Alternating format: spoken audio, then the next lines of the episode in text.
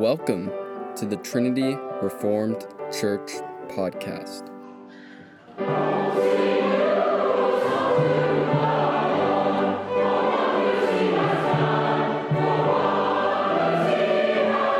Evangelicals Know Better, as read by the author, Jason Cherry.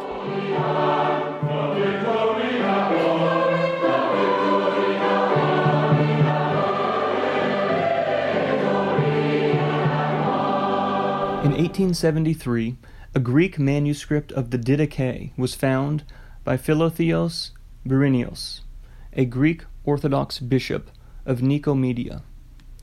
Before this discovery, the Didache was only known from fragments and brief citations.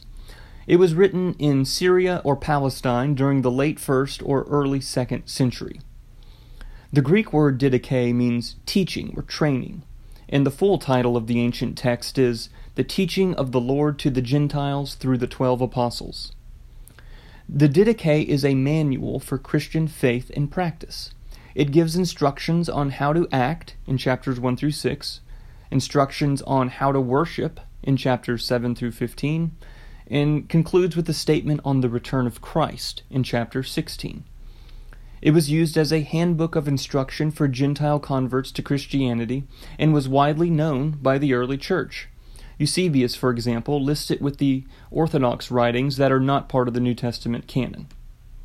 This ancient document is a window into the early church, how they organized themselves, what they prioritized, how they regulated the Christian life, and how they saw themselves. Much of the content comes straight out of the Gospels, but is presented in a different form than the New Testament. It also contains several startling differences when compared to modern evangelical practices. The charter of evangelicalism is that they know better. They know better than the magisterial reformers, the medieval church, and the early church. It's rather arresting to read the Didache and see how starkly it contrasts with conventional evangelical thinking. Consider a few points of interest.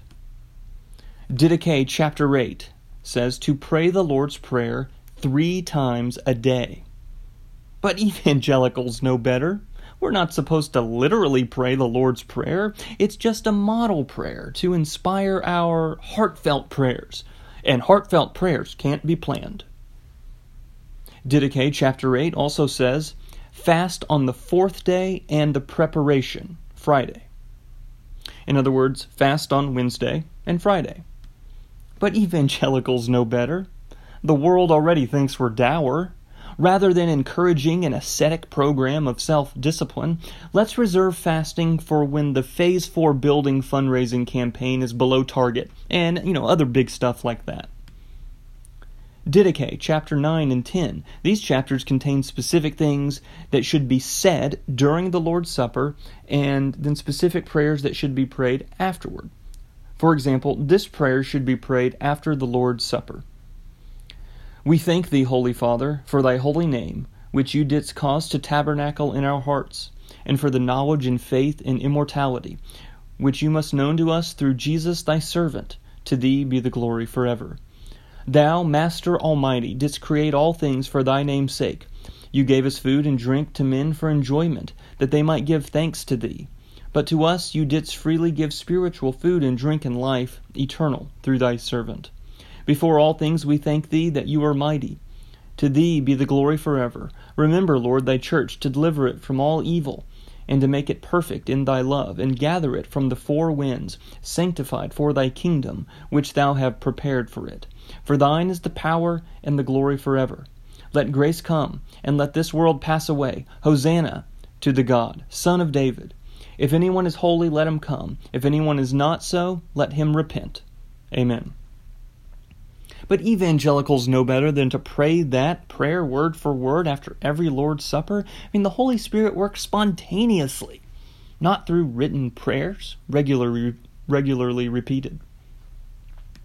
The Didache chapter 12 says, But if he has no trade, according to your understanding, see to it that as a Christian he shall not live with you idle.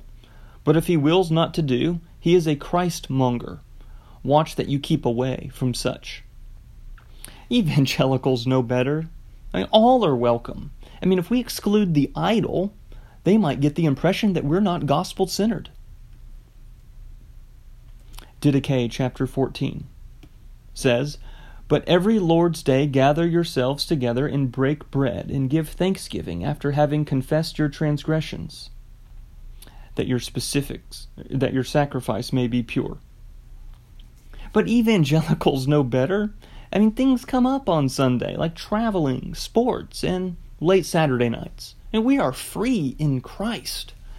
Maybe we can catch the recording of the service, because the sermon's the main thing anyway.